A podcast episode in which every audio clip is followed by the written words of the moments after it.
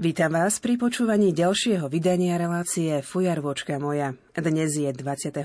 decembra a ak budeme spoločne listovať v štandardných kalendároch, objavíme v nich meno Bohdan. Tento deň je najkračším v roku. Na Slovensku bol v minulosti zasvetený svetému Tomášovi a bol známy ako Deň lesov. Veď sa aj zvyklo hovoriť na Toma, seď doma. Naši predkovia verili, že meso zo zabíjačky sa neskazilo podobne ako maslo. Ako po iné dni aj na svätého Tomáša sa chodilo vinšovať po domoch či s oceľou ako symbolom zdravia a pevnosti alebo stromčekom. My vám dnes vo fujarvočke mojej ponúkneme iný pohľad na tento sviatok. Zamierime do hory, do lesa a so zoológom Jergušom Tesákom sa porozprávame o živote medveďa hnedého a vlka dravého. Rozprávanie osviežime dvomi rozprávkami o týchto dvoch šelmách, ktoré zozbierali Pavel Dobšinský a Božena Nemcová. Pohodu pri rozhlasových príjimačoch prajú technik Peter Ondrejka, hudobná redaktorka Diana Rauchová a redaktorka Mária Trstenská-Trubíniová.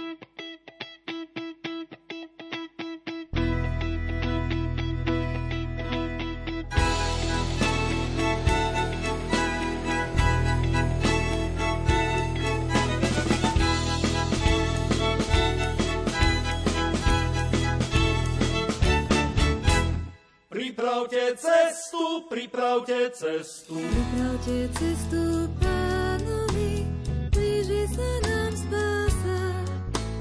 Kajajte sa, čínte pokánie, jak svetý Jan hlása. Kajajte sa, čínte pokánie, jak svetý Jan hlása. Zrovnajte cesty, zrovnajte cesty. Zrovnajte cesty, rovný, budú po ňom kráčať dvaja, pocestní chudobní. Budú po ňom kráčať dvaja, pocestní chudobní.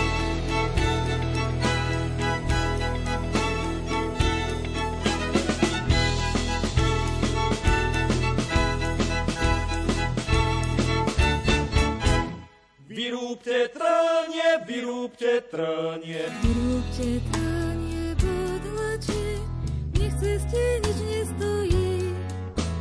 Pripravte cestu pánovi, aj matke Márii. Pripravte cestu pánovi, aj matke Márii. Odstránte všetky, odstránte všetky. Odstránte všetky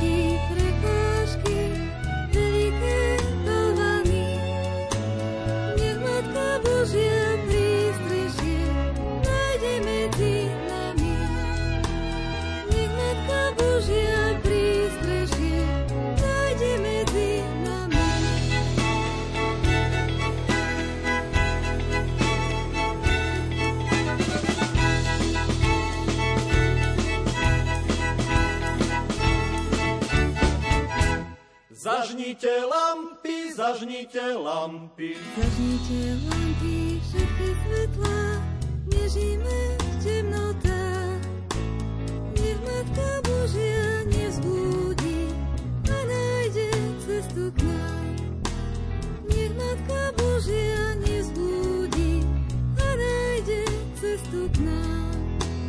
Zazvonte všetky, zazvonte všetky. Zazvonte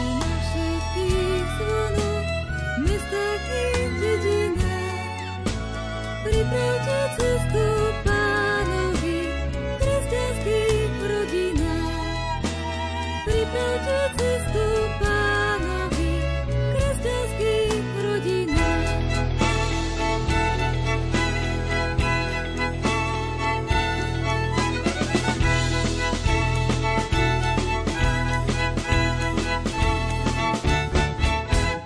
Pripravte cestu, pripravte cestu, pripravte cestu.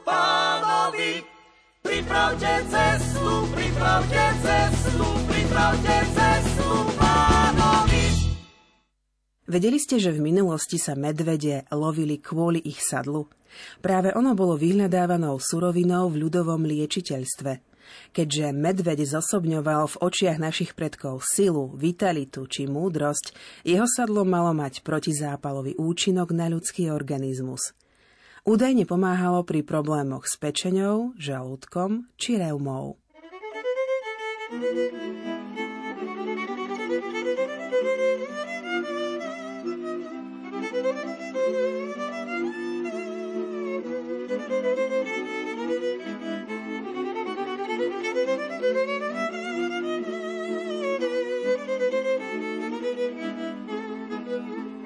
Beťar som ja, beťar poľovníček, poznám hore veru každý pníček, beriem flintu a tak si len idem, nikdy neviem, kedy domov prídem.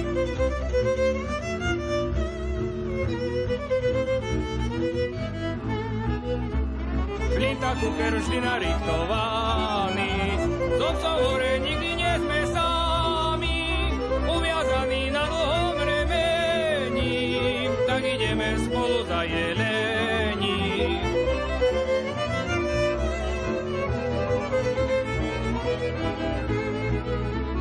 Jeleň ručí mne hrdlo zoviera, flintu svoju do pleca opiera, strela zrní, jeden padá k zemi, kamaráti, pomáhajte.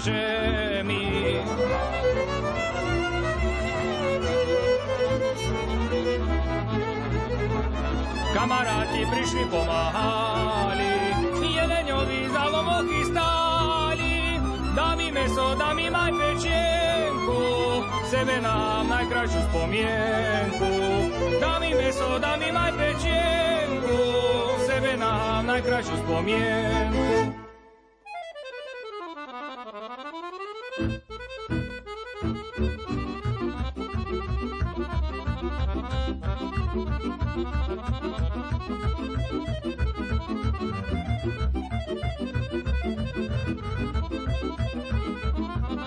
Po poľovke krčme sa zideme, jak gramy my navždy dostaneme. Ľavou rukou po arbústa dvíham, a tak si ja dar pripíjam.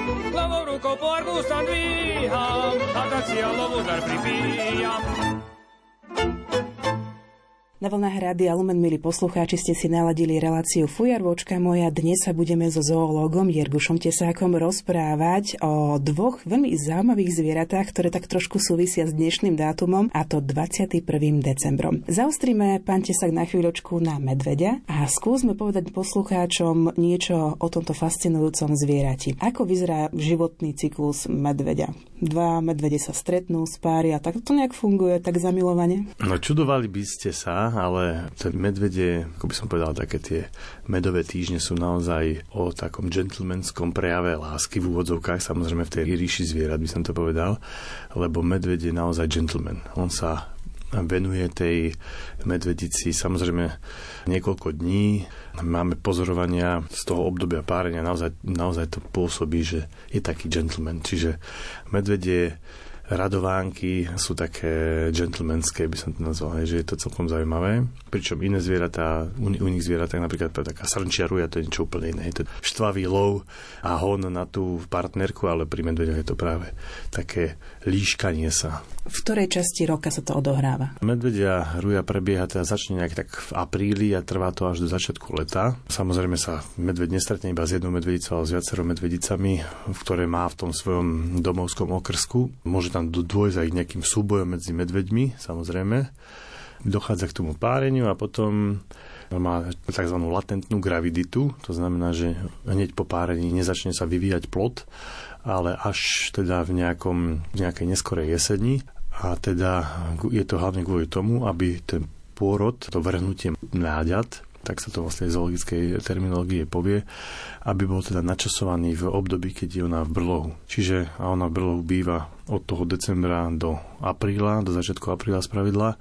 A teda v tom období, hlavne v januári, prebieha ten pôrod, čiže môže mať jedno až tri mláďatka, vynimočne štyri. Samozrejme závisí to aj od kondície matky a hlavne od toho, koľko mala potravy počas toho obdobia tej latencie, čiže tej, keby potom samozrejme, lebo ten vývin trvá tak 2,5 mesiaca približne, ten vývin toho plodu, ale predtým teda to veľmi je dôležité to, že koľko medvedica a v akej kondícii. Čiže keď má veľmi veľa potravy, tak môže mať aj 3 mláďatá, napríklad aj 4 v poslednom čase, keď poznajú, keď vieme o tej kukurici, že sa stal la kukurica ako takým významným zdrojom potravy pre medvede, takže môže mať aj 4. Ale v minulosti, keď boli časy ťažšie, tak mm, veľakrát to bolo jedno alebo dve medvediatka.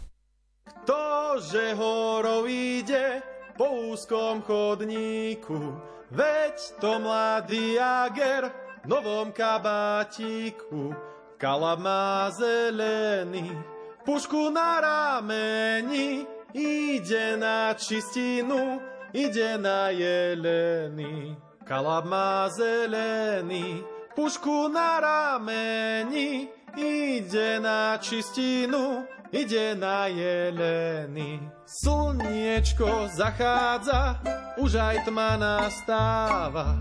Tam, kde si ďaleko, sova zahúkáva. Naraz na kraj lesa, konáre praskajú a na konci hory lane vychádzajú. Naraz na kraj lesa, Konáre praskajú a na konci hory lane vychádzajú. Veru netrebalo tam dlho čakáti, keď tu zaraz počuť jelenia rúčati. Z lesa vyšiel jelen, krása prevelíka, pyšným krokom kráča proti Ageríka.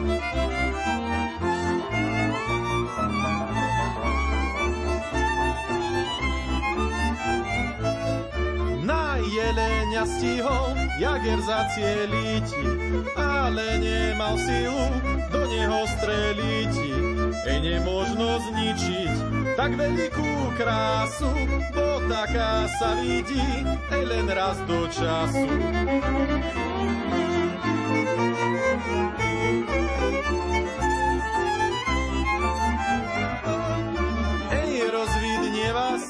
dačiky spievajú, mladýho jagera dumky napadajú. Šťastlivo si ide tam ku svojmu domu, že on nevzal život jeleniu krásnomu. Šťastlivo si ide tam ku svojmu domu, že on nevzal život jeleniu krásnomu. Pre našich predkov bol medveď symbolom znovu zrodenia alebo nového života, lebo oni ho videli ako na jesen zaliezol niekam a zrazu na jar prišiel a mal malé mláďatka. S akým najčastejším mýtom sa stretávate v rámci vašej práce, čo sa týka medveďov? No tak asi najčastejšie v tom, že ľudia ho vnímajú ako krvilačnú šelmu, popri tom medveď je skôr zviera, ktoré má rado pokoj. A a samozrejme aj medveď e, má tiež nejaké mýty o nás. Medvedí mýtus o človeku je ten, že si myslí, že človek je super a stará sa o ňoho a všade mu dáva do takých velikánskych nádob mu dáva potravu. To sú tie naše kontajnery a tie koše. Potom si myslí, že pokrmíme my ľudia veľmi radi a keď už príde do toho mesta, tak sa teší z nás, lebo všetci si ho natáčajú na foťák a potom zrazu niekto príde a ho odstrelí. Takže aj medvede majú o nás nejaké mýty, takže je to také obojstranné a my máme zasa o tých medveďoch, že sú také tie krvilačné šelmy samozrejme. A potom ešte ďalší mýtus je, že pred medveďom treba utekať na strom, tak medveď je určite niekoľkonásobne lepší, aj, aj rýchlejší v lezení na strom, len teda nelezie za tým človekom už len z toho dôvodu, že keď vznikne problém, že sa nejaké blízke stretnutia človek aj sa mu podarí niekde vyskočiť na strom, tak pravdepodobne to pre medvedia znamená, že sa prestáva byť pre neho rizikový a medveď to opustí miesto, čím skôr, tým lepšie. Takže ten medveď je skôr také pokojné zviera. Ja mám veľa práve takých pozorovaní, kedy je v kľude, buď s mláďatami alebo bez mláďat najradšej sa napcháva niečím fajným, takže je taký maškrtník. Takže to maškrtník je to, to není mýtus, to je pravda. Je pravda, že by bol medveď vynikajúci pokrový hráč, pretože na jeho tvári nevidno emócie? No, neviem, ako by mu to s tým pokrom šlo, lebo do tých pazúrikov si akože možno tú, tú kartu až to nevie dobre chytiť ale mimiku nevidno v jeho tvári až tak, ale vidno to podľa pohybu a podľa pohľadu očí, to sa dá vyhodnotiť, či ten medveď už šípi nejaký problém alebo nie a väčšinou, keď ten problém šípi tak hlavou, tak bočí trochu do, do boku alebo je tak naznačiteľom skôr, že už niektoré prípady sú až naozaj do očí bijúce, keď urobí taký náznak toho útoku, že skočí a tými pazúrami buchne o zem, ale veľakrát sa dá zistiť, že už medveď o nás vie, buď teda, že začne vetriť, tak dvihne nos do výšky a začne ťahať, naťahovať ten, ten pách nosom, alebo už keď chce újsť, že sa mu to nezdá, tak začne tak bočiť pohľadom niekde na bok a to znamená, že už o nás vie a potrebuje ako keby nájsť ten správny moment, ako do situácie vycúvať takisto ako aj my.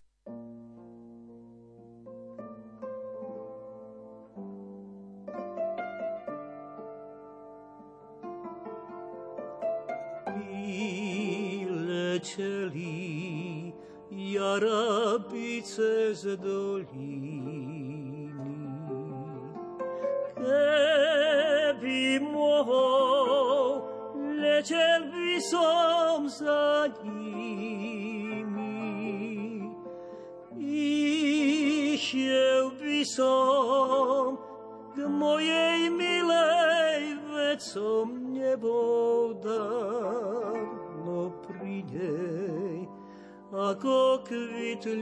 a.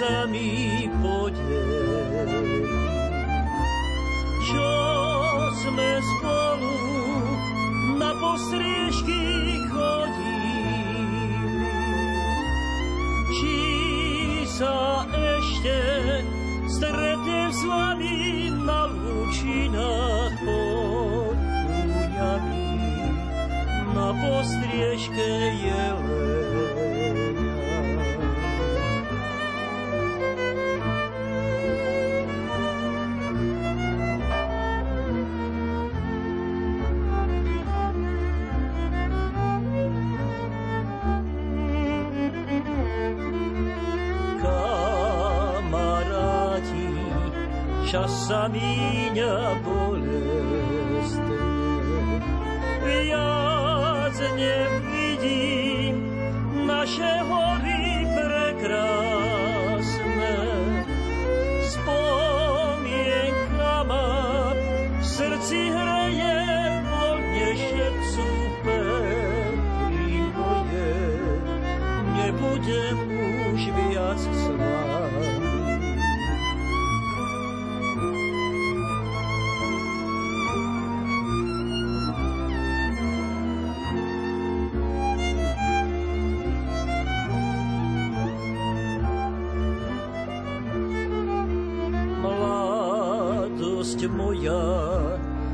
si sa mi podiela. Tam v tých horách na ich stráňach ostala. Keď sa pozriem na tie stráne, do srdca mi bol zaľahne, zrak môj slzí zakália.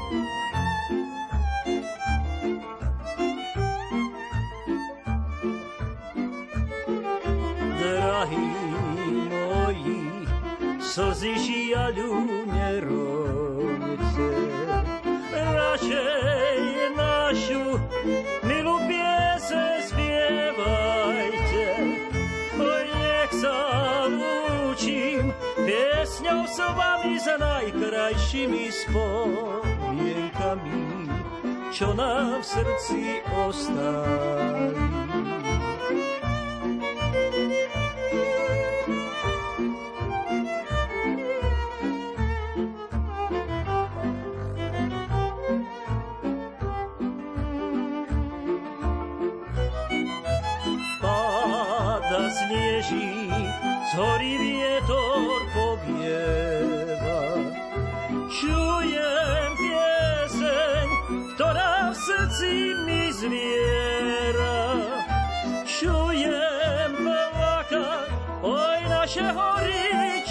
Zvučať vtáčie z morí, keď večný sen usínam. Čujem plakať naše hory, čujem zvučať vtáčie zbory, keď večný sen usínam.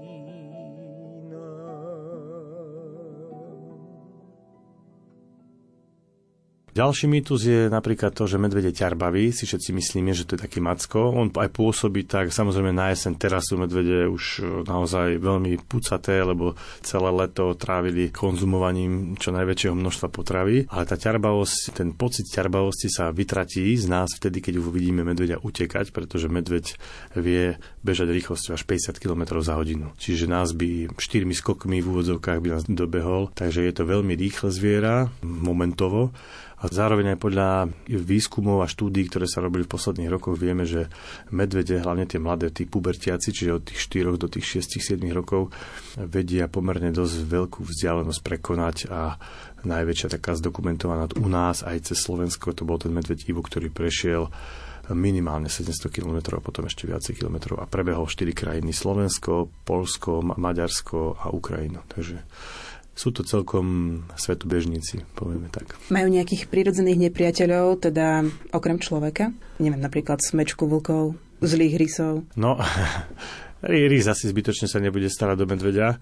Je pravda, že svorka vlkov môže, e, môže ohroziť medvedicu alebo tie mláďatá, ale to je také celkom zriedkavé. Väčšinou sa tá medvedica vie z toho dostať. Medveďa vybehne na prvý strom a má pokoj. Vlci to potom postupne akože nechajú, ale môže sa stať, že by zadrali medvieďa. Ale tým, že medvedie dlhodobo nieko, tisíc ročia na vrchole toho potravného reťazca, tak má akurát autoreguláciu, čiže volá sa to infanticída, čiže staré medvede usmrcujú buď tie mladé medvieďata kvôli tomu, aby mohla medvedica ísť do ruje, čiže tým minimalizujú ako keby cudzí genofond vo, svoj, vo svojom domovskom okrsku. Niečo podobné robia aj levy, takisto vrcholoví predátori.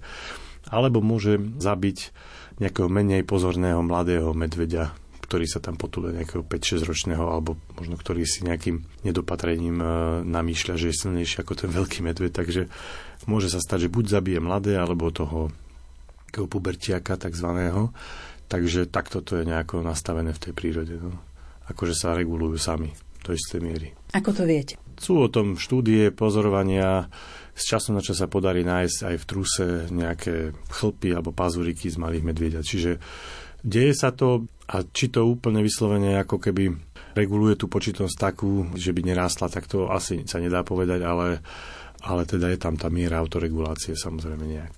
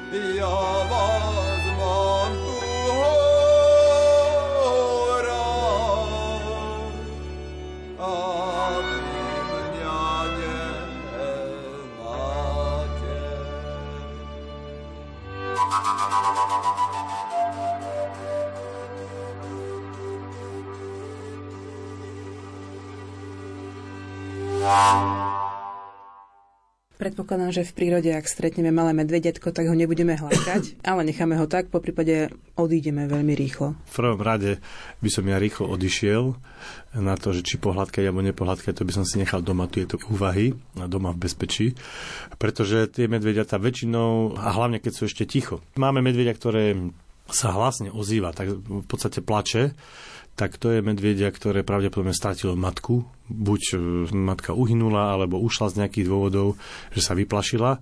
Takže vtedy treba možno určite vycúvať z toho problému, ale to by som hneď nahlasoval také mrnčiace mláďa niekde, ktoré sa ozýva, to vtedy treba nahlásiť a napríklad štátnej ochrane prírody, pretože sa môže jednať o to, že prišlo o, o svoju matku ale medvediatko, ktoré sa tam nejak potuluje po turistickom chodníku, tak to je len z toho dôvodu, že niekde v blízkosti je jeho matka. A vtedy treba rýchlo odtiaľ ísť preč. Vycúvať, e, počkať. Ja keď vidím na, napríklad na 40-50 metrov a mám pocit, že potrebujem, alebo naozaj, že potrebujem prejsť e, na tú druhú stranu, tak tam čakám. Čakám a tá medvedica, keď vidím, že má dobrý smer, že nie ku mne, ale odo mňa preč, tak počkám aj 20 minút a potom tadiaľ prejdem. Kto na to si netrúfa, tak nech sa otočí a nech to obíde miesto nejakým iným smerom, ale určite by som sa nepribližoval bližšie, pretože tá medvedica môže byť rôznej povahy, aj rôznej nálady, čiže môže byť taká naozaj úpenlivá matka, ochraňujúca svoje deti a veľmi môže aj tak agresívne vystupovať voči nám, hej, že máme tie prípady z toho roku, takisto bolo asi nejakých 7-8 útokov, 9 a teda väčšina bola e, medvedice, ktoré náhle prekvapené človekom. A teda zareagovali skratovo a tá situácia nie je veľmi príjemná pre ľudí. No v slovenských rozprávkach, ale aj vo vtipoch je medveď vykreslený ako taký ťarbák, dobráčisko, vie ho človek dobehnúť, dokonca sú rozprávky, kde je nejaké ten spolužitie medveďa a dokonca ženy.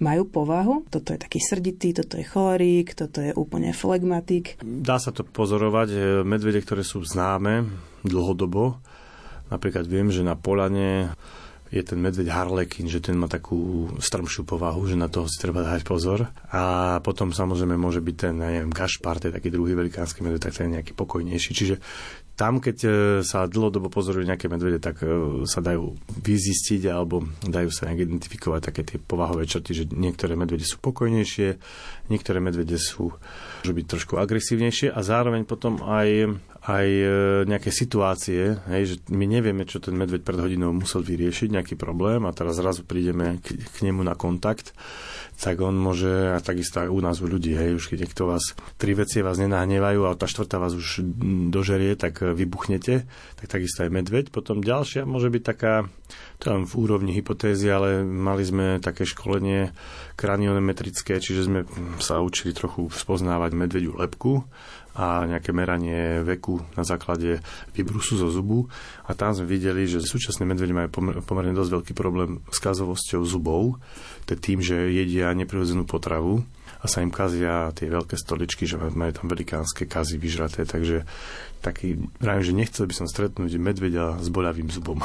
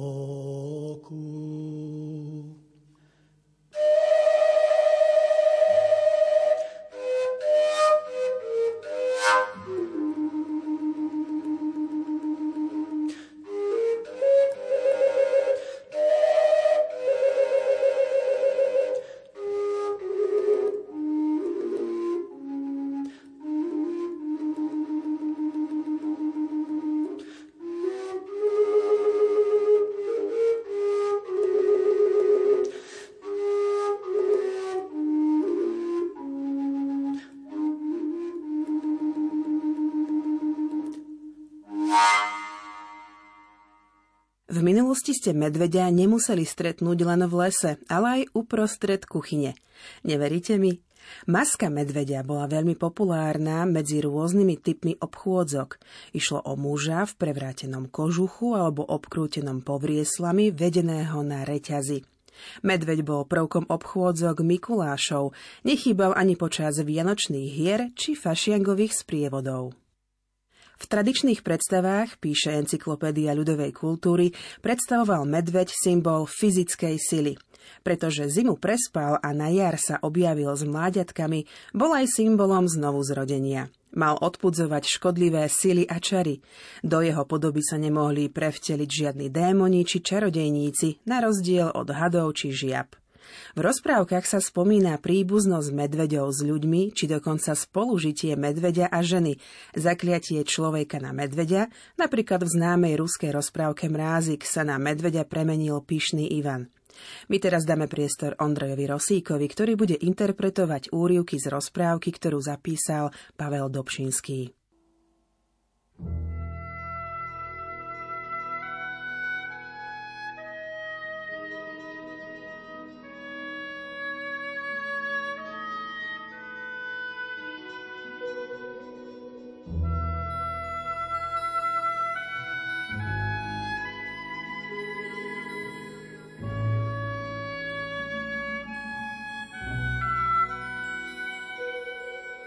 tri zakliate kniežatá. Bol raz jeden kráľ. Nenadobýval už, len trovil. A bol taký trovný, že by bol pretrovil aj všetky poklady sveta, keby ich len bol mal. Ale čože, keď už ani tej nitky na ňom jeho nebolo? Ech, povedá, pomoc ľahká. A čo nebolo, bude. Oddám sa na zverinu. Tej ešte dosť po horách a na tú poľovať nezbráni mi žiaden duch. To aj urobil. Čo tam da, kde ešte mal jeden zámok, na ten utiahol sa a odtiaľ chodil poľúvať do hôr na tú zverinu. Čo ulovil, z toho živil sa so ženou aj s troma cérami. Raz ako tak poľoval, nastrieľal kopu zveriny a mohol mať na tom dosť. Ale ešte jeden zajac vyskočil pred ním. Ani tebe neodpustím, pomyslel si a v tom už bol namieril a zastrelil ho. Ale tu začne sa hora lámať. On ozrie sa a vidí, ako ozrutný medveď valí sa chrasťou. kde kročí všetko z drúzga a mumle a reve, až otriasajú sa hory. Kráľ zdúpnel od ľaku a zastal ako peň. Medveď ale zopel sa pred neho a položil predné tlapy na jeho plecia a zreval. Tu si mi ho, hneď strasiem ťa do klopka. Ako považuješ sa mi poddaných kántriť? A teraz zastrelil si mi tu predo mnou môjho najvýslužnejšieho mládenca. Za toho alebo život dáš, alebo mi slúbiš najstaršiu dceru za ženu. O 14 dní prídem si pre ňu. Nebolo mu z medvedích pazúrov ani sem, ani tam, slúbil teda dievku medveďovi a ten ho prepustil. Doma neriekol nič len už chodil, ako komu svet odnechce sa, keď tu už viac ani len na tú zverinu poľovať nesmel a s dievkou ani nevedel, ako mu bude. Ale takto nič po nič nechceli ju medveďovi prepustiť. Na ten 14. deň postavil tuhú stráž okolo zámku, aby strieľala, kade náhle najmenšia zver priblíži sa. A na ten 14. deň všetko ticho až do poludnia. Iba na poludnie prihrmí na 12 hintovoch panstvo do dvora. Z predného Hintova vystúpi mladé knieža, z ostatných zostupujú páni a za nimi mládenci vnášajú bohatstva do zámku, že to darí pre nevestu a pre pánov rodičov. A knieža klania sa kráľovi, kráľovnej i kňažnám a pýtač jeho vystúpi a pýta pre ňo najstaršiu céru za ženu. Ani céra, ani rodičia nemali by nič proti tomu, len už utrápený otec ozve sa. Tak by tak slušala sa kráľovská kňažná za knieža, ale čože, keď som si ju slúbiť musel ohave medveďovi. A just je hodina, keď si tá opacha má prísť po ňu. Ej, čo by tam medveďovi? Veď ju azda zvieraťu nedáte. A keby medveď aj prišiel, máte tam tuhú stráž, tá ho poľahku spasí. Prehovorilo knieža kráľa. Nuž tu boli hody z hotového, čo knieža donieslo, až do večera. Večerom ale posadili mladuchu do predného hintova ku kniežaťu a všetko pánstvo, ako bolo prihrmelo, tak aj odhrmelo preč. Ale milý kráľ, ako začal hodovať dnes, tak neprestal troviť z hotového a hostina šla za hostinou. Kam si čosi, našiel sa zase, kde prv bol, na biedovisku. Nebolo mu treba už ani rozmýšľať, čo má v taký čas robiť. Polúval zase. Kreme, že nestrieľal na predošlú zverinu, aby voliak nestretol sa s tým medveďom, ale strieľal na vtáky. Všetko šlo do času dobre. Raz ale vidí, ako naháňajú sa pred ním dva jastraby. Namieriť, streliť, to stálo ho len za pomyslenie a v letku zrazené jastraby čupli mu pred nohy. Ale v tom hučí hora, lámu sa vrcholce stromov a predesenému kráľovi spustí sa na plece strašný orol a zvolá. Už mi hosíc pazúrov neumkneš. Ako opovažuješ sa mi podaných kántriť? A teraz zastrelil si mi tu pred očima najlepších dvoch vojakov. Za tých alebo život dáš, alebo mi slúbiš strednú céru za ženu. O 14 dní prídem si pre ňu. Nebolo mu z orličích pazúrov ani sem, ani tam. Slúbil dievku Orlovi a ten ho prepustil. Doma neriekol ani dobra, ani zla. Len chodil s ovisnutou hlavou, ako komu nič viac nesladí sa na svete. Už ani na tie vtáky strieľať nesmel. Ale schápal sa, že dievku ani tak orlovi nedá, keď tá prvšia nedostala sa za medveďa. Na 14. deň dal ostrú stráž, vyzerajúcu ústavične hore ponad zámok, či voľač nezblíži sa. Ale tam nič, ani len krielcom nezašuchotalo.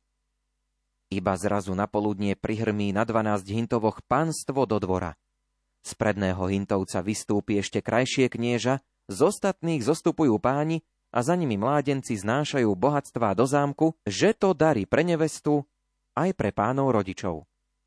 A knieža klania sa kráľovi, kráľovnej aj kňažnám a pýtač vystúpi a pýta preňho strednú céru za ženu. Nič by sme nemali proti tomu, keby tak bola Božia vôľa rečie otec. Ale vy ste prišli práve na hodinu, keď ozruta orol má si prísť pre ňu, ktorému prisľúbil som ju, voľ, nevoľ. Ej, čo by to tam orlovi, veď ju azda za zviera nechováte, A keby aj orol doletel, máte tam ostrú stráž. Tá ho vopred dopáči a na väčnosť spasí. Prehovorili svatovia kráľa. Nuž tu boli hody z hotového, čo knieža donieslo, až do večera. Večerom ale posadili mladuchu do predného hintovca s kniežaťom do vedna a všetko pánstvo, ako bolo prihrmelo, tak odhrmelo preč. Milý kráľ ale ako začal hodovať dnes, tak neprestal troviť z hotového a hostina šla za hostinou. Boli hody ale len do času, až kráľ našiel sa na horšom ako prv. Na hľadovisku. Hľadovať s ním nechcelo sa nikomu, nuž ho nie len priatelia, ale aj sluhovia opustili. Ostal jedine so ženou a s cérou na osamelom zámku. Nebolo s kým už ani poľúvať, ani na vtáky chodiť, hoc by priam nebol, obával sa ani medveďa, ani orla. Čo tu robiť? Voľa čoho musel predsa chytiť sa, aby tam od hladu nepohynuli. Pripravil si udicu a s tou chodil okolo brehu mora ryby vňadiť a chytať. Dobre mu šlo aj toto remeslo do času a raz vytiahla sa mu za udicu hlavátka ozaj utešená. Tu ale vzbúri sa odrazu celé more. Luny čliapkajú na breh, lenže ho tadnu zmijú a v nich objaví sa mu ryba ale ohava zaháňa sa chvostom na neho a volá. Spláknem ťa naraz doprostred mora, ty červiačík. Ako opovažuješ sa mi podaných kántriť? A tu predo mnou zaškrtil si mi najvernejšieho sluhu. Za to alebo život dáš, alebo mi slúbiš svoju najmladšiu dceru za ženu. O 14 dní prídem si pre ňu. Nebolo mu ani tak, ani tak. Sľúbil dievku rybe a s tým obišlo sa mu na sucho. Doma neriekol ani dobra, ani zla, len už vyzeral ako to umúčenie.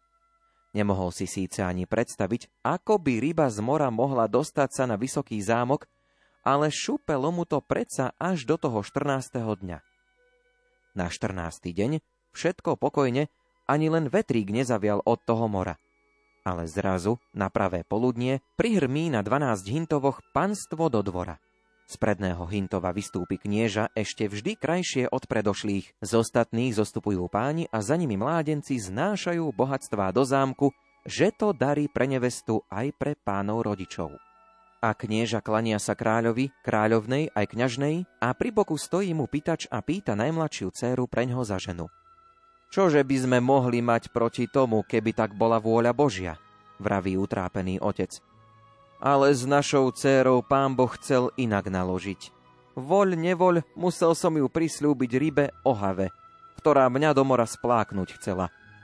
Na zlú prišli ste hodinu, kde aj tá ohava slúbila sa pre ňu. Hej, čo by to tam, hodina už prešla a veď len hádam nemyslíte, že by ryba, ktorá nemôže byť bez vody, dostala sa kedy na váš vysoký zámok. A čo aj, ľudskú podobu nedáte za zviera. My sme tu prvší, my veru od svojho neodstúpime. Tak a všeliak prehovorili svatovia kráľa a mladá bola rada. Nuž tu nastalo veselie, že len tak šumelo až do večera. Večerom ale posadili mladuchu ku krásnemu kniežaťu a panstvo, ako bolo prihrmelo, tak vymlelo sa to všetko. Zámok ostal pustý a králi s kráľovnou samotný v ňom. V tú noc prisnilo sa to už inak kráľovi. Omrzelo ho to ustavičné trovenie z hotového a za tým biedenie a ponevieranie sa životom. Ráno vstal už ani nie ten, čo dakedy býval a oddal sa naozaj na pokájanie. Oľutoval hneď aj to, že si céry len tak ako zapredal a vydal, ani sám nevie, kde a za koho. Ženu odprosil na stokrát, že pre jeho márnotratnosť a nerozvážlivosť toľko trpela, aj od céry prišla. Čo mali pozakladané, to povymienal a dlhy poplatil.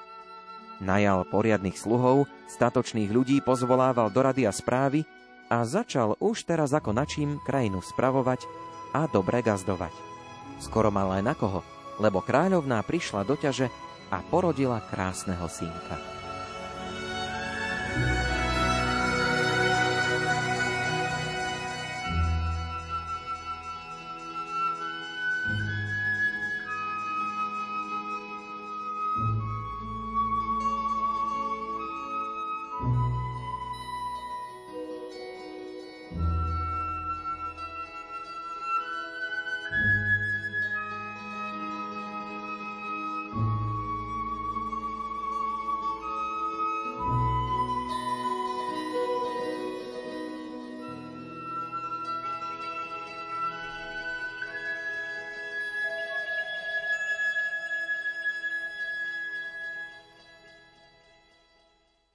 Aj vybral mladý kráľovič za svojimi stratenými sestrami na krásnom Hintove a s celým vojskom.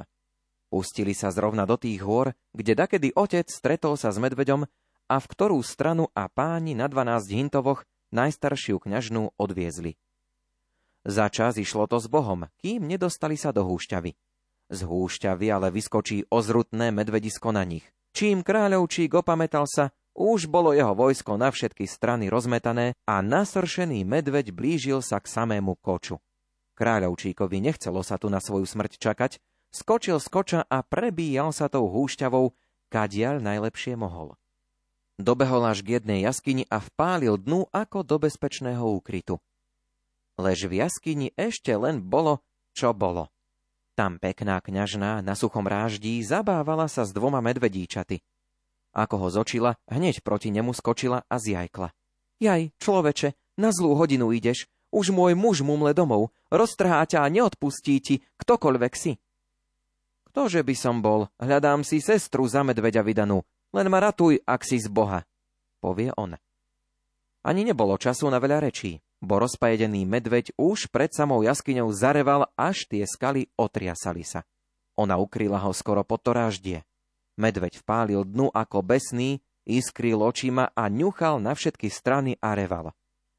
Žena! Človečina smrdí! Von s ňou! Teraz som rozmetal celé vojsko. Ani tomu poslednému neodpustím. Alebo teba schrúmam. Nedal ani krotica, len rozhadzoval dlabami i ňucháčom to ráždie. Už mal kráľoviča za nohu, keď tento v strachu ani nevedel, kde podel sa a čo stalo sa s ním. V tom strachu bol omdlel a potom aj zaspal od unavenia. Raz už potom pretiera oči a kde tu nájde sa? V nádhernej paloťa v mekej vyzlátenej posteli. Skočí na nohy a pozerá von oblokom. Tam krásne svieti slniečko a po zámockom dvore všetko živo, prechodia sa ľudia, behajú kniežackí sluhovia semi tam, len ako by doma bol. Nestačil posprávať sa, už ti mu voľa kto klope na dvere. Dvere roztvoria sa do korian a dnu ide knieža aj s kňažnou, aj s dvoma mladými kniežatmi. A knieža podáva mu ruku a víta ho. Vítaj, švagre, vítaj, keď raz vybral si sa k nám. Nediv sa na svete ničomu. Včera ako medveď bol by som ťa roztrhal. Dnes už vítam si ťa ako človek človeka a poznáme ťa dobre. Len ty ešte neznáš, aké je naše zakliatie. Veď teda, že krem tvojej sestry sme tu všetci medvede a divoky, kým je mesiac na schode. Kým je mesiac v svetle, ľudia sme, ako nás vidíš. Včera, keď už mal som ťa v dlabe, udrela hodina a ty mohol naspať si sa u nás ako doma.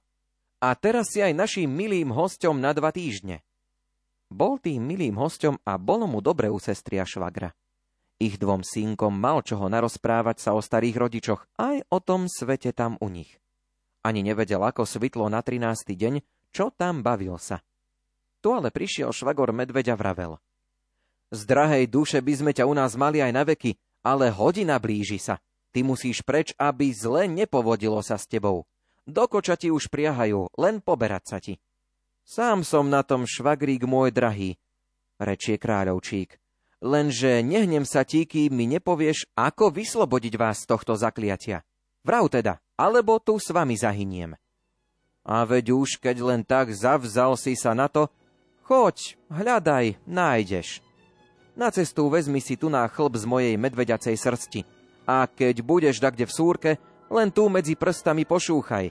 Budem ti na pomoci. Moji poddaní zavezú ťa až na chotár. Odtiaľ potom iť, hľadaj. Nájdeš na vysokom strome orlie hniezdo. Doň ho hľad dostať sa k druhej sestre a k bratovi tí upravia ťa ďalej. Pohonič pleskol na dvore bičom, že už čas pohýnať sa. Vyobímali sa kráľovič so švagrom, so sestrou aj s deťmi, vysadol do koča a leteli. Leteli až do druhého dňa krásnou krajinou. Ale k večeru, ako dobehli k jednému potôčku, našiel sa náš pocestný na kláte sedieť, pohonič i mládenci, čo s ním boli, porozbehúvali sa na všetky strany to ako potkany, to ako veverice, myši, zajace a čo ja viem, aké ešte zvieratá. Ostal sám v pustej noci a nevedel ani kde hnúť sa.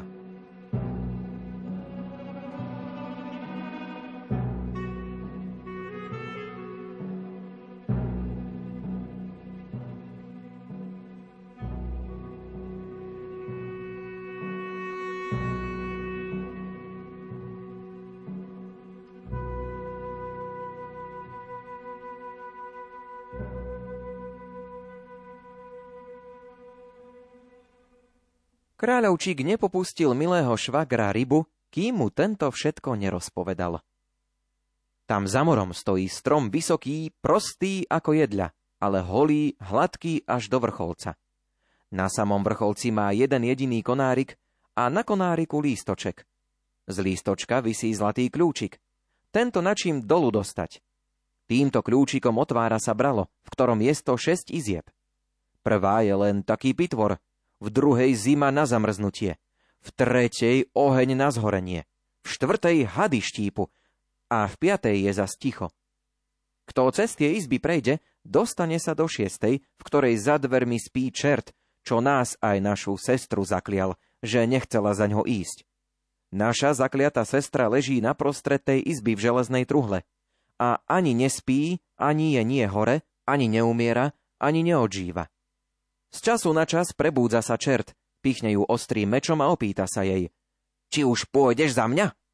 Jaj, nepôjdem. Zjajkne ona v bolesti. Čert zmumle ešte. No, žiahni! A všetko je zase, ako bolo. Keby zavolala len raz, už pôjdem. Čert vstal by a musela by byť jeho nevestou a nás by hádam tiež prepustil z tohto zakliatia. Ale takto aj ona, aj my v ňom hynieme a hynúť budeme, kým len takto všetko toto nevypočúva a neprikradne sa k učertovej posteli a nepredchytí tomuto nad hlavu zlatú trúbku, aby na nej naše odkliatie zatrúbil. Už vedel, čo vedieť mal a vedel aj hneď, čo má robiť. Odobral sa od švagra aj od sestry a posporil sa, aby bol tam za morom, keď švagrovi rybe hodina uderí. Mal času. Ešte jednou nohou bol v zakliatom, keď hodina udrela – ale vytrhol si ju skoro von a more rozlialo sa mu za chrbtom a on bol tam, za morom. Vysoký strom vyrastal tu až do oblakov. Zádrabky na ňom žiadnej, ani zač zachytiť sa. Popľul ruky, objal sa nohami opeň, ale čo aj vyškriabal sa trocha dohora, sklzol sa a prestrel sa na zem. No nič to, bolo mu aj to na dobrú príučku. Raz odkvecne na voľač tvrdého, omlace a toho končiar v kapse pri boku zomína. Chce ho vyhodiť, ale nač by to od seba hádzal, čo zísť sa mu môže ešte predobre. Zatne ho povyše seba do pňa stromu a má zač zachytiť sa aj podvihnúť sa na čom. Keď podvihol sa, zatiaľ si ho vyššie a tak vždy vyššie. Už bol v poli stromu. Tu ale dobehnú divé svine a rohcú na človeka a začnú strom podrývať. Aj boli by ho tie podrili a kráľovčíka na kusy roztrhali. V tej súrke pomyslel si preca na švagra medveďa. Pomrvil tú medveďaciu srst medzi prstami. Dobehol mu dvanásť medveďov na pomoc a tí svine roztrhali. Mal pokoj. Doškriabal sa až na vrch, čo mu už ľahšie šlo, keď bol strom tenší a mohol ho aj rukami, aj nohami objať. Už čiahal na konárik pre zlatý kľúčik. Tu zhrknú sa okolo neho jastraby, bijú ho krídlami a len oči vyďubať a vyďubať. Nebol by ubránil sa im, ale v tej súrke spomenul si na švagra orla, pierce od neho pomedlil trochu v prstoch a už doleteli krdle orlov a jastrabov rozohnali. Nuž kľúčik už len dosiahol a spustil sa s ním šťastne dolu. Bralo vypínalo sa mu tam ponad hlavu, ale kadial doňho? Kde ho tu otvárať? Tam by bol hútal a nič nevyhútal, keby nevdojak nebol zavadil kľúčikom obralo. Toto roztvorilo sa hneď, len či zlatý kľúč cengoloň. Vníde do toho pitvora a tam ho už z druhej izby chladí dobre nescepenie. Myslí si, či dať sa zamraziť a či potom upiecť, keď v tej tretej izbe taká horúčosť bude, aká z druhej ide zima. Ech, pomyslí si, najprv rozváž, potom skoč. Rozbehol sa a prebehol štyri izby odrazu len v piatej zastavil sa. Jeden bok mu zamrzol, druhý zhorel a z predku i od chrbta doštípali ho hady. Ale všetko zahojilo sa mu v tej piatej izbe, kde tak ticho a milo bolo, že to až nevypovedaná vec. Nachýli dvere na tej šiestej izbe, hľadí a načúva do nej. Tam naozaj hneď od odvier leží na posteli vystretý čert a nad ním visí zlatá trúbka. Na prostred izby v železnej truhle leží panna na smrť vyblednutá a ani nežije, ani nehnie. Hodina udiera dvanásta. Čert dvihne sa a pichne do nej koncom ostrého meča. Či už pôjdeš za mňa? Jaj, nepôjdem. Zjajkne panna. Ale čert nestačí už doložiť. No, žiahni! Bo jemu poza chrbát skočí odvážny šuhaj k posteli a čiaha po zlatej trúbe. Čert zaženie sa ostrým mečom, že mu ruku utne, ale šuhaj ruku odchytí a na tej zlatej trúbe zatrúbi na odkliatie. Ako by sto hromov udrelo, tak sprašťalo celé to ohromné bralo skál a čert prepadol sa. Čím Šuhaj obzrel sa, čo to robí sa kolo neho, už na miesto brala stál veľký odkliatý zámok, miesto pustatína hôr, kolo neho mesto a krásne oživené kraje. V palote so Šuhajom ani duch, kreme povstalá panna, utešená ako anielik, červená a prekvítajúca už ako ruža, bystrá ako srnka, milá ako holubička. A milá holubička hneď na prvé zahrkúta si kolo svojho šuhaja. Jaj, len za teba pôjdem, lebo ty vyslobodil si ma. Vezmú sa pod pazuchy a vedú sa von. A čo to tam vidia? Pánstvo hrnie sa do dvora a na predných hintovoch švagor medveď a švagor orol so ženami aj deťmi, aj švagor ryba so svojou vymladnutou žienkou. Všetci ďakujú za vyslobodenie kráľovčíkovi a švagrovi svojmu a oddávajú mu ruku sestry i štvoro kráľovství s ňou.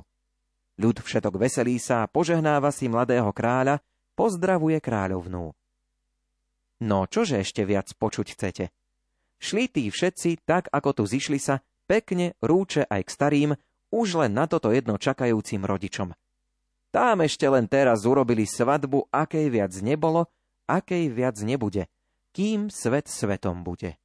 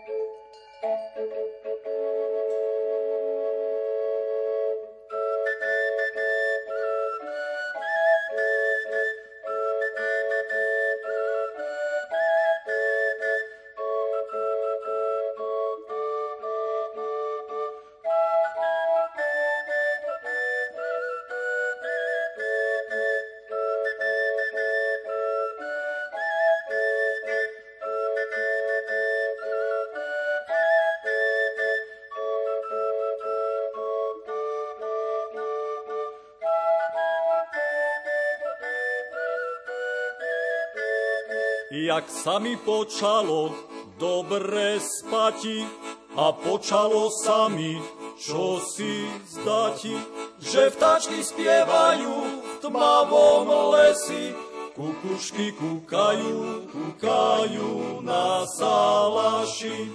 Utekaj, utekaj, čo si henie, veľmi pekno svetlo pri Betleme. Ade, ade, ade, ukáž mi to, čo sa ja podívam, podívam tam i na to.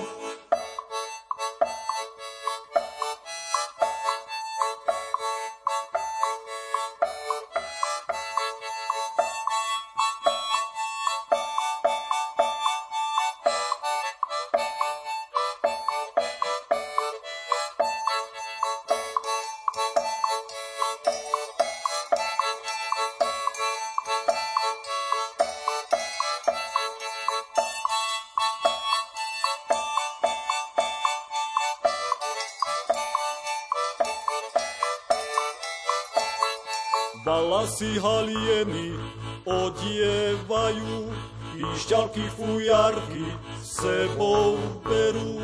Balasy veselo hajdukujú, ovečky za nimi, za nimi.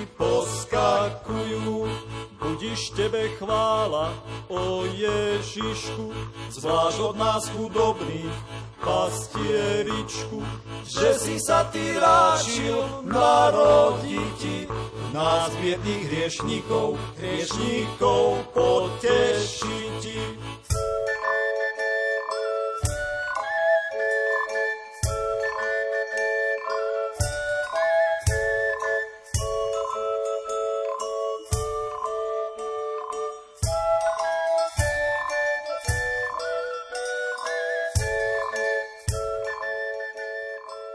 Už všade kohúti na pospol spievajú, hviezdičky tratia sa, za hory vstávajú.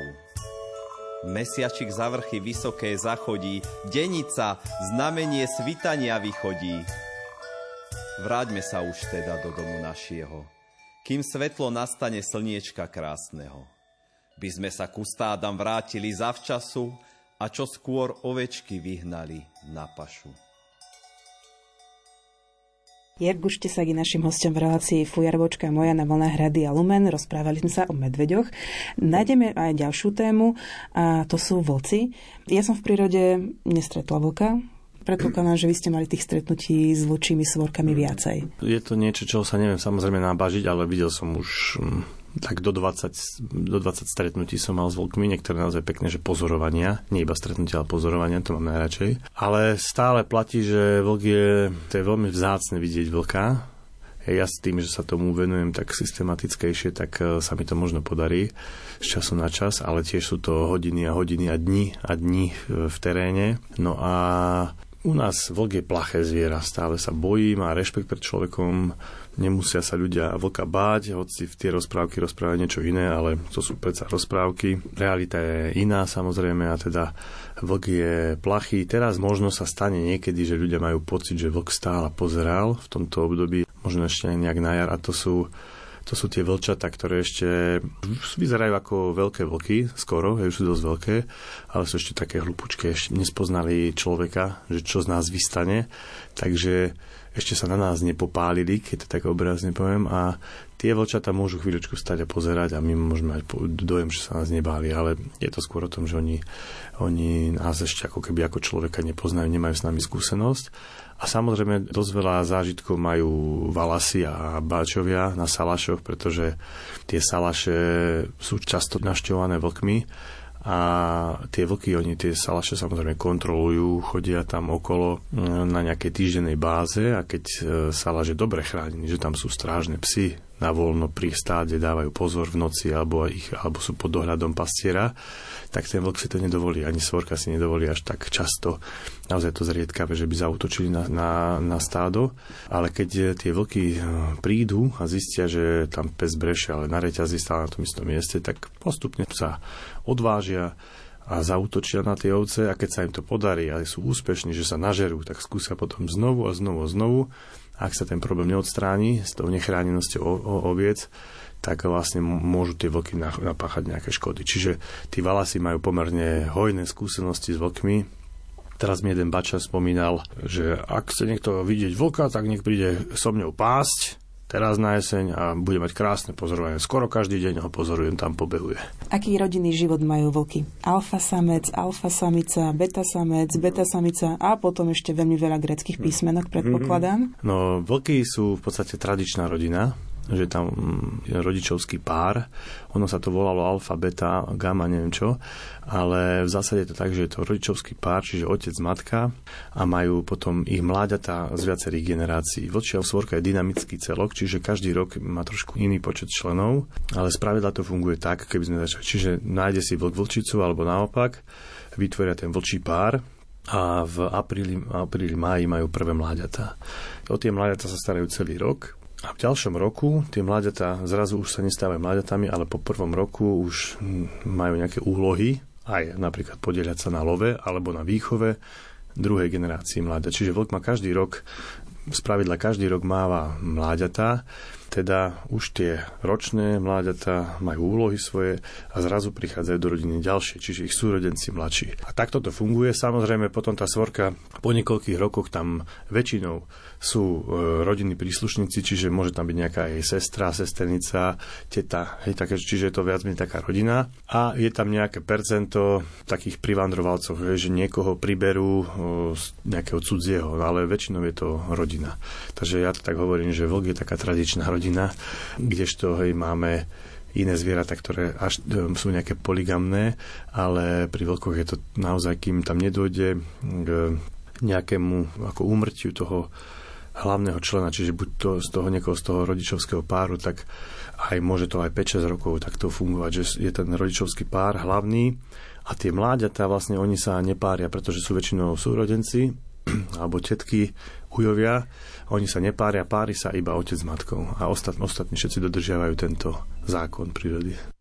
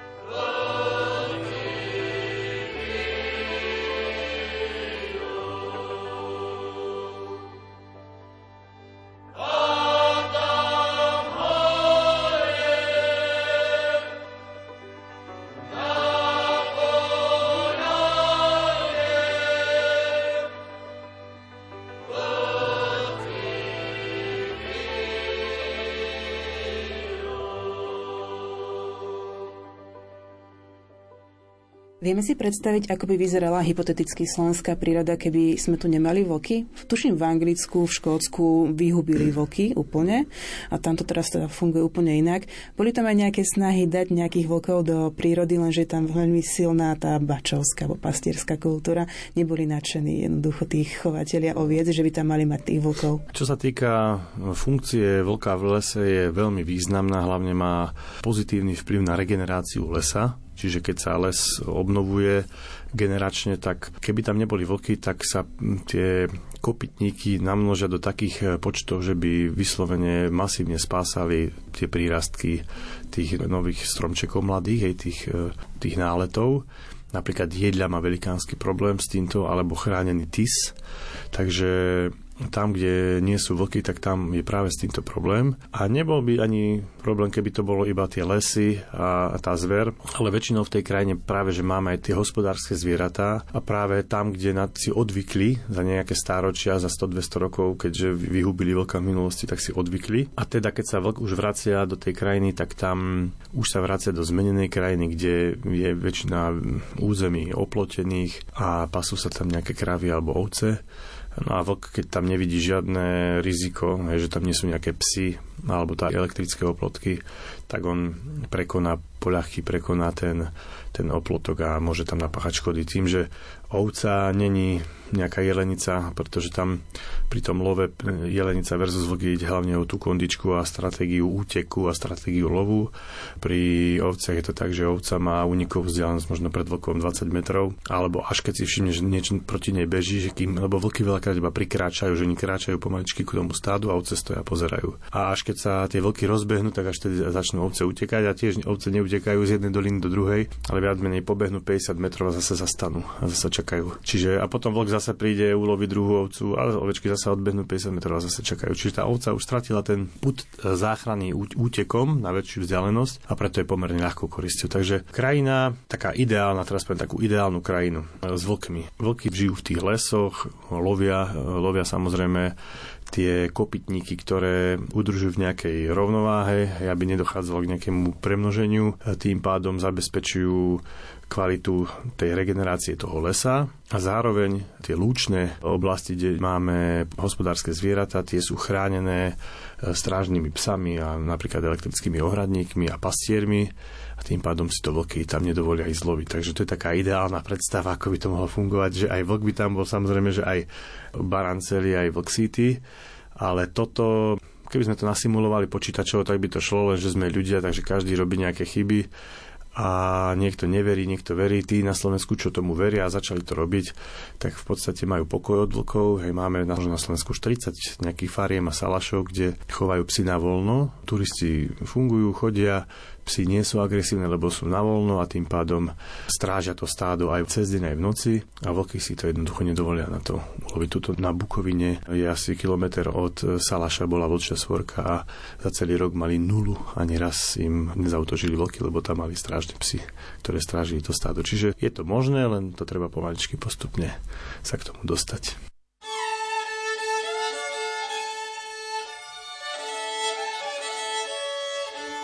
Rádio Lumen. Rádio, ktoré si ctí tradície.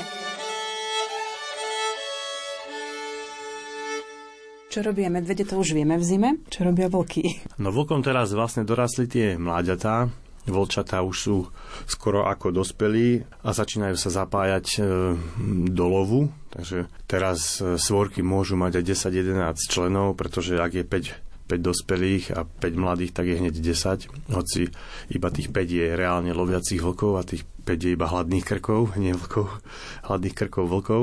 No a čakajú na sneh, lebo s pribúdajúcim snehom zver pomaličky bude v nevýhode, pretože bude mať menej potravy a zároveň, e, keď sa zmenia tie podmienky tak snehové, že bude sa vytvárať škrupina na vrchu, zver sa bude samozrejme pri úteku zabárať, lebo je ťažká a veľká ale vlky budú využívať toto, lebo budú ľahké a budú utekať po vrchu, čiže sa zmení tá miska váh a to väčšinou tak v druhej polovici zimy.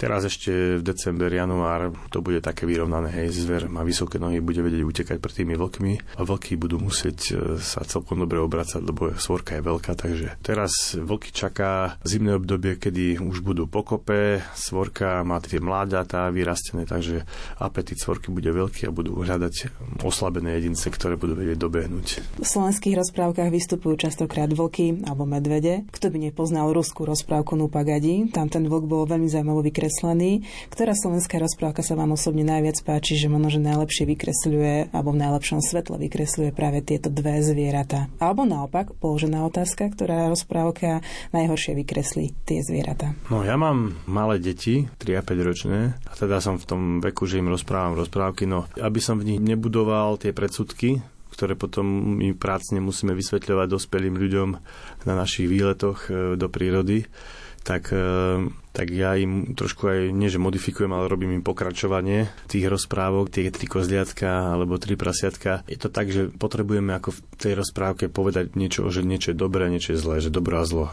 No a vždy to tak padne na tie šelmy, keďže majú tie zuby a vedia ich cery, tak to, že to zlo na tie, na tie vlky to padne.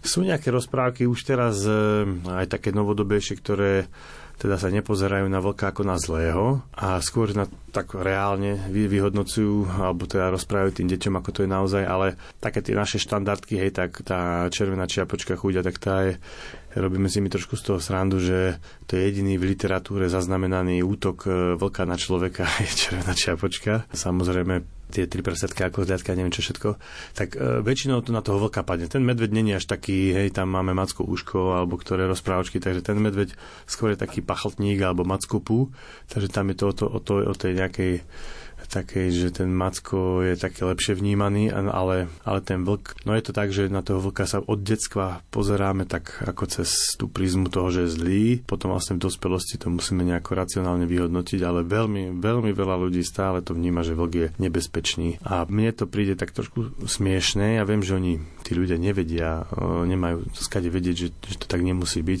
ale keď je, si porovnám, že ja okolo 150 dní ročne som v teréne a v živote som aj, aj pri vlkoch, hej, že v, v územiach, kde tie vlky sú, tak v živote som nemal pocit, že by ten vlk bol nejaký nebezpečný. Skôr je to plaché zvieratko, ktoré keď vidí človeka zacíti, tak vopcha ten chvostík medzi nohy a práši, ako sa len dá. Treba potom nám veľmi veľa pracovať s tými ľuďmi, aby sme vysvetlili, že to tak není s tými vlkmi. Samozrejme sú prípady, jeden taký v Polsku 2018, kedy vlk uhryzol nejakého človeka do zadku, ale to bolo vlastne, keď sa ten vlk odstrelil a zistilo sa, teda robila sa nejaká pitva, zistili, že to bol vlk odchovaný v zajati, mal zodraté, neviem či ľavú alebo pravú prednú aj zadnú nohu mal zodratú viac ako, ako tú druhú stranu, takže to znamená o tom, že on stále sa krúti v nejakom kruhu, lebo tie vlky potrebujú nabehať tie kilometre a vy keď ich máte v nejakej, v nejakej aj hektárovej voliere, tak on proste tých 30 km musí nabehať. Ten vlk proste, to je maratónec, on musí behať. Takže sa zistilo, že to boli vlastne vlky zo zajatia, ktoré niekto si proste povedal, že ho ide vypustiť. Tak ho vypustil a ten vlk samozrejme išiel po strave a videl, že de- decko tam má nejaký ruksak, tak mu, tak mu ho uhryzol do zadku pri tom všetkom. No, takže ale to bol to je jeden jediný prípad, čo sa zaznamenal a bolo, malo to jasné také vysvetlenie. Čiže aj ročne neviem, koľko ľudí dohryzú psy, hej, takže tie psy sú podstatne nebezpečnejšie ako nejaké divoké vlky naše.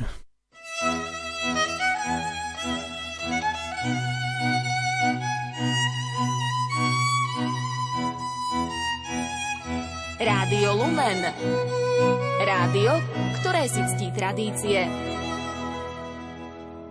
Opäť sa započúvajme do nášho nehmotného kultúrneho dedictva. Vybral som si pre vás vtipné rozprávanie, ktoré zaznamenala Božena Nemcová.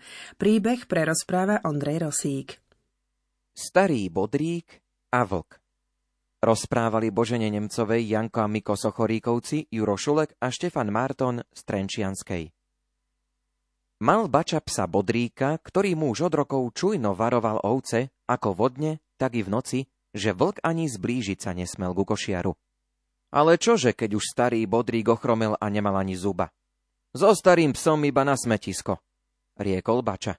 Na čo chovať starú psinu, keď viac nevládze? Mladého psíka ale nachovali, pohľadkali a pustili von ku košiaru. Ležal starý bodrík ohľade na smetisku a bolo mu ľúto, čo to porobilo sa s ním. Prišla noc.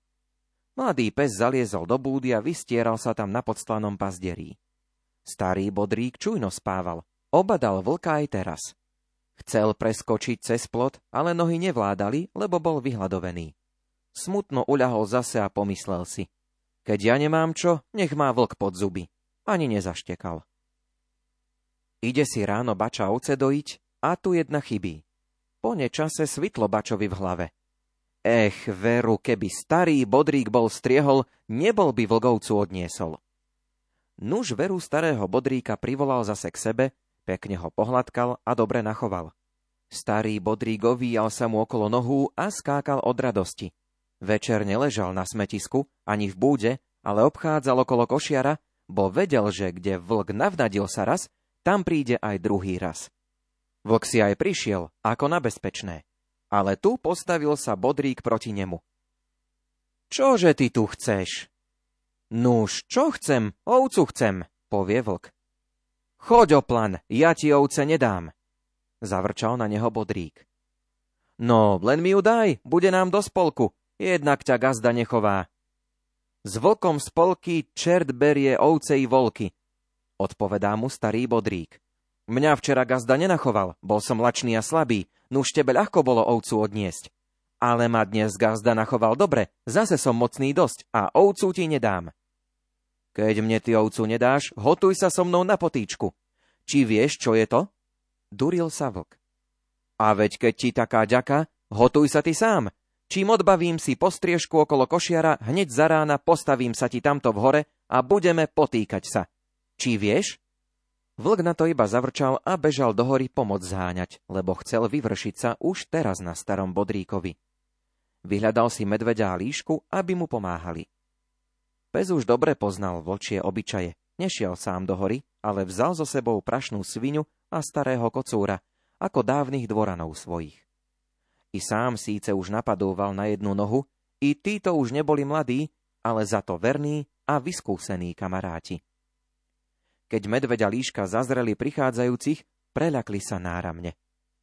Ľa, bračekovci, zvolal medveď, páčte, ako ten prvý neprestajne zohýna sa, ten iste skaly zbiera, ktorými nás ubije. Pes napadúval a medveď myslel, že čoraz uhnul sa, to skalu zdvihol. Ľaľa, ten druhý, zvolala líška, seká šabľou okolo bokov. Oháňal sa kocúr chvostom do hora a líška myslela, že to šabľou blízka. A keď ešte začuli svinu rochtať, poznali ju pohlase, že je prašná a že tá v takom spôsobe žartu nezná, nuž veru ani oni nebrali vec na žart, medveď vydriapal sa na strom a líška uskočila do trnia. Keď naši kamaráti došli do hory, kocúr vrčal si veselo. Vrní, vrní, vrní. Líška rozumela, že vtrní, vtrní a chce zrovna na ňu skočiť. Nečakala, vyskočila z chrastia a zaberala preč. Prašná svinia začala pod medveďom rochtať. Hr, hr, hr. Medveď rozumel hor, hor, hor, že zná, že je on tam hor a ona chce pod ním korene stromu podriť, bo i krute rýpala rypákom svojim. Tu ani tento nemeškal, ale skočil dolu a bol aj on za horami, za dolami. Ostal vlk sám a bol rád, keď len mohol ufujazdiť aj on s celou kožou. Starý bodrík ale zahaukal, až hora ozvala sa. Bol rád, že mu kamaráti pomohli a divokov zahnali ďaleko za hory. Od tých čias bolo mu na košiari dobre až do smrti.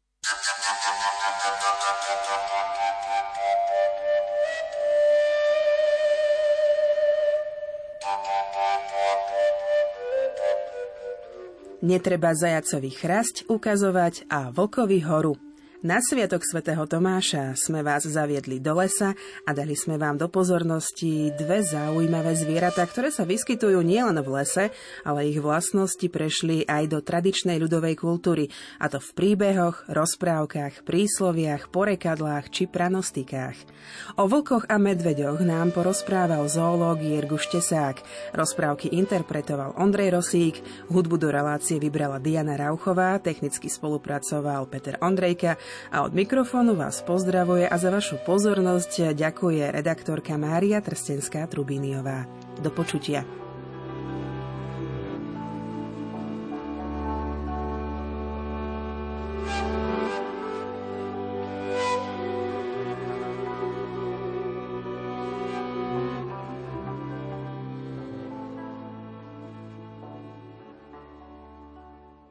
Svetý